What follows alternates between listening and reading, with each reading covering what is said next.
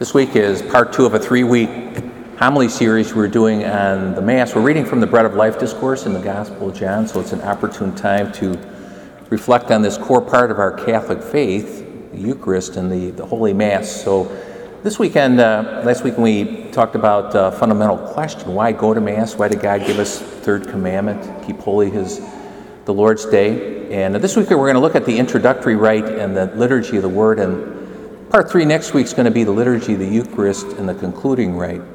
So before I get into uh, some of the parts of the Mass, I just wanted to uh, touch briefly on a couple general principles that I think are very, very important. One is uh, the importance of an atmosphere of welcoming for, for a parish when we gather for, for Mass.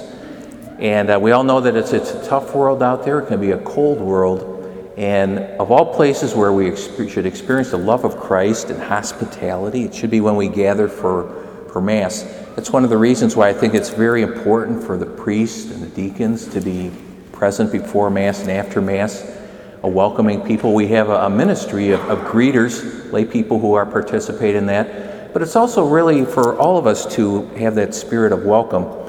Someone could be here for the first time, and what would they experience? Would it be kind of a cold, aloof atmosphere, or would it be would it be welcoming? You sense the presence of Christ.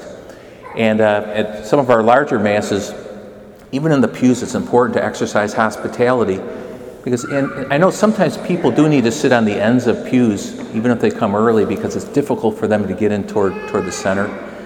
Uh, but if, if, that's, if that's the case, it's very important to make it easy for people to, to get around you and to be, and it's also okay to smile when we're at, when we're at Mass, you know? So, so a welcoming atmosphere. Participation. And we all have our roles to play, certainly the priest, the deacon, the liturgical ministers, and all of you.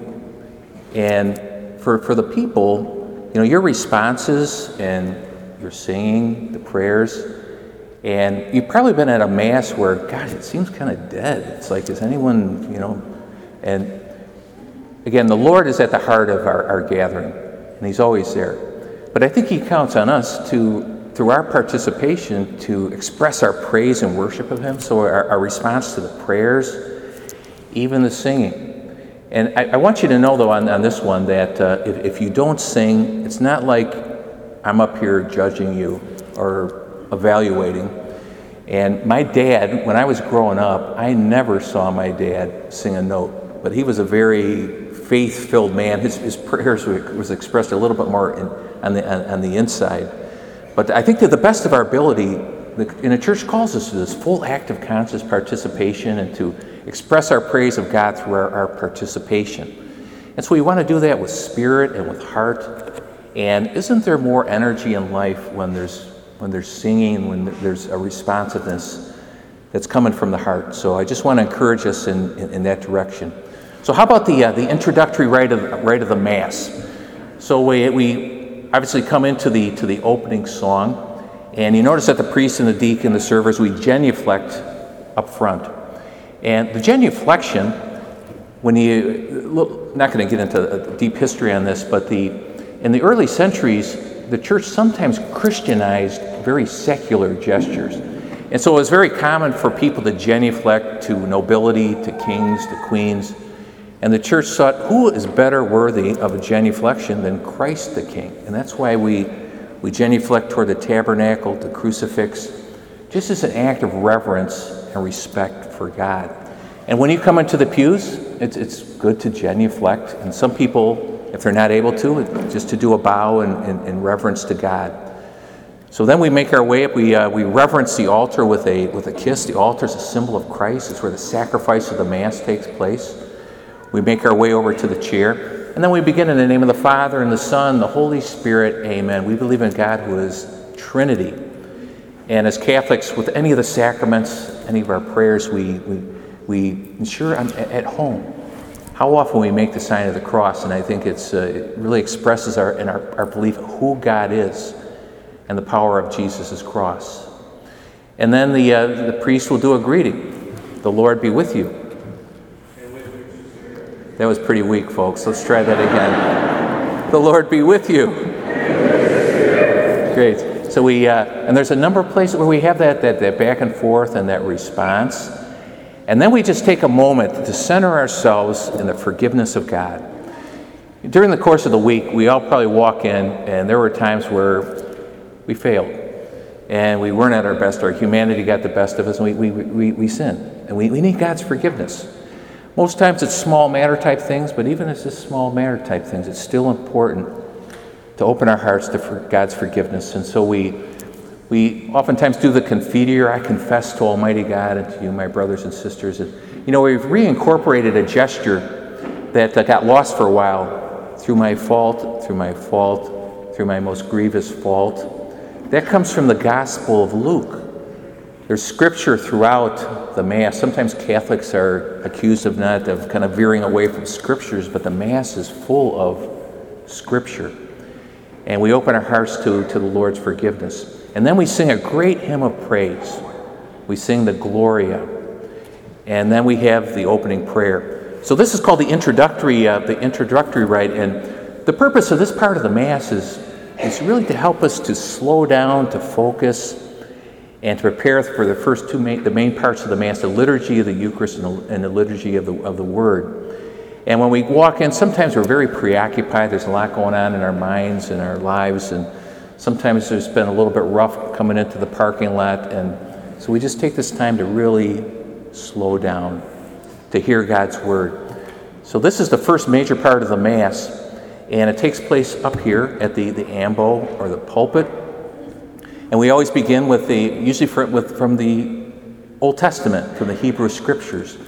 The second reading is the Psalm. There's 150 Psalms in the Old Testament, and they're beautiful prayers, and they're oftentimes put to song, which is why we normally sing the Psalm. And they really speak of the whole range of human emotion and experience and connection with our relationship with, with God. The second reading is normally from one of St. Paul's letters. And St. Paul is reflecting on who Jesus is and in relationship to the church and our lives. And very profound reflections from, usually from, from, from Paul. And then you notice that we, uh, for the gospel, we stand. We might wonder, why don't we stand for the other readings if they're the Word of God, God's communication to us?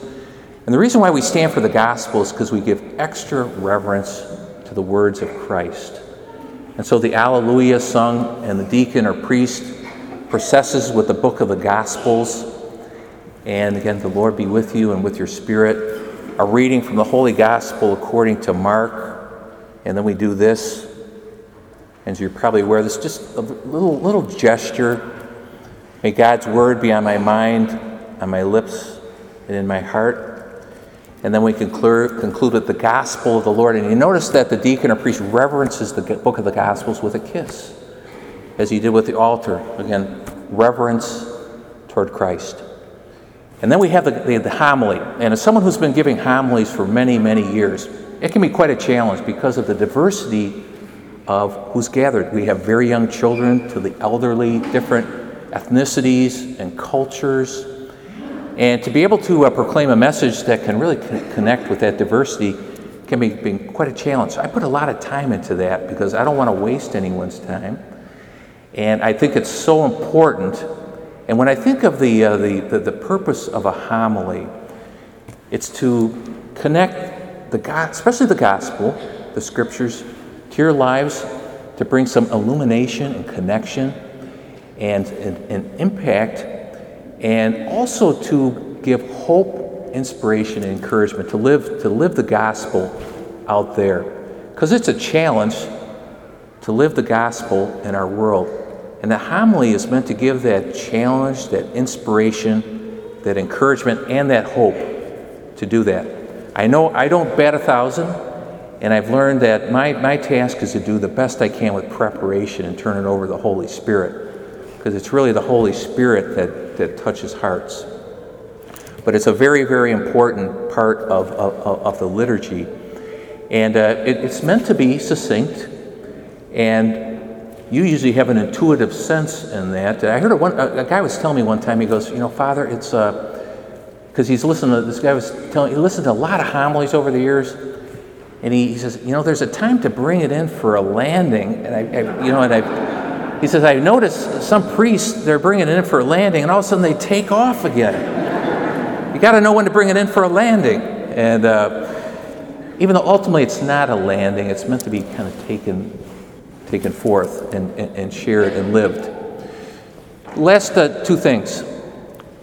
After the homily, we pray the creed together. And the creed is a very ancient profession of faith. It goes back to the year 325. So it's been part of our tradition for a long time. And the creed expresses the core of what we believe as Catholics. And as Americans, we say the Pledge of Allegiance. And it's, we have a, it's kind of like a national creeds. Well, this is like a Catholic, it's our Catholic creed. And uh, what we believe about God, and it's very doctrinal, but I think very, very important because we have to keep our identity of who we are as Christians. And then lastly, we have what, what are called the intercessory prayers or the petitions.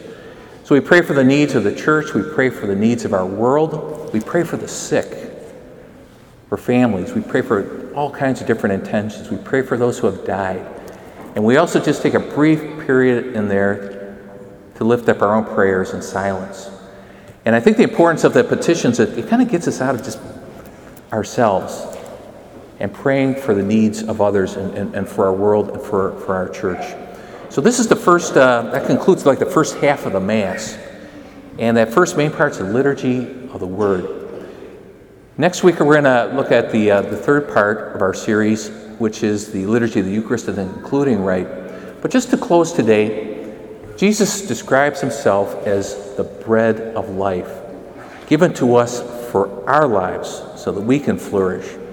And so, as Catholics, we're very, very privileged, I think, to be able to receive the Eucharist and also God's Word.